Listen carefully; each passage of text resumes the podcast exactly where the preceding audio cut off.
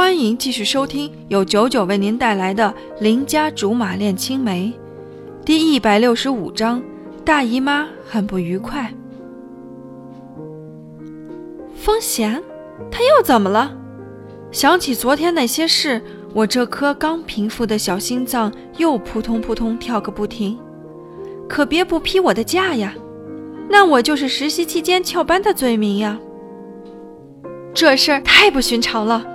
他习惯性的说话说一半，我耐着性子等，他把气儿喘匀了才说：“我可是第一时间跑楼梯间跟你说这事儿，你回头可别说我不仗义。”得了得了，有话就说，有屁快放，我还不知道你，你要是不跟我说，就没人听了。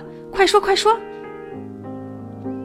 罗苏小声汇报：“今儿早刚上班那会儿，风贤还乐呵呵的。”就跟出门碰上一大馅饼砸脑门上似的，见谁都笑脸迎人。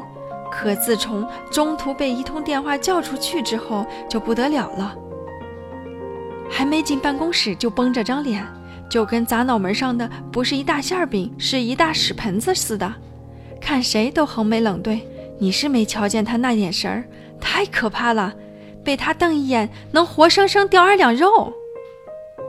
不懂得他怎么那么多形容比喻，之前也没看出他还有那文采，又馅饼又屎盆子，得亏他想得出来，真是不服都不行。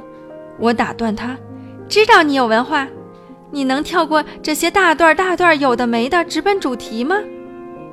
他想了想，没了，差点没一口血隔着电磁波直喷他脸上。我不知道罗苏所表述的这些事情，除了说明风贤他大姨妈不是很愉快之外，还能说明什么？那你是怎么当天气预报员的？你不觉得不平静了吗？不觉得呀，平静，难道还不好吗？罗苏急了，他回来之后就把自己关在办公室里。连今天的例会都没举行，摆明是想自己活在自己的小宇宙里酝酿情绪。你难道没有听说过暴风雨来临前的宁静吗？这么听着好像是有点道理。的确奇怪，可是又说不出来是哪里不对劲儿。你知道是谁找他出去的吗？那谁能知道？要是知道的话，我就不跟你说了。你想。之前他没这么平静过，咱们都遭殃了。现在平静成这样，咱们是不是得先去买块墓地？有道理，我赶紧幸灾乐祸。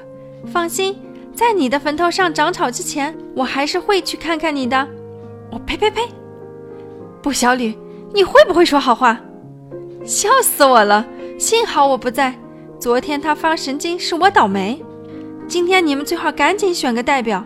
照这个趋势下去，你们谁都逃不了咱们这个部门那些个虾兵蟹将，迟早得在他的魔爪下阵亡。我听见罗苏倒吸凉气的声音，他说：“别这么危言耸听。对了，你是不是收到什么风声，今天才故意请假的？我现在都羡慕死你了。别说他羡慕，我自己都羡慕。”不过我的安稳，并非因为我有内部消息，也不是因为我会夜观星象，我的道行还没有精进到掐指一算就能知道风贤今天吹的是几级风的地步。我能掐指一算，猜出五的平方根是多少，就算祖宗保佑了。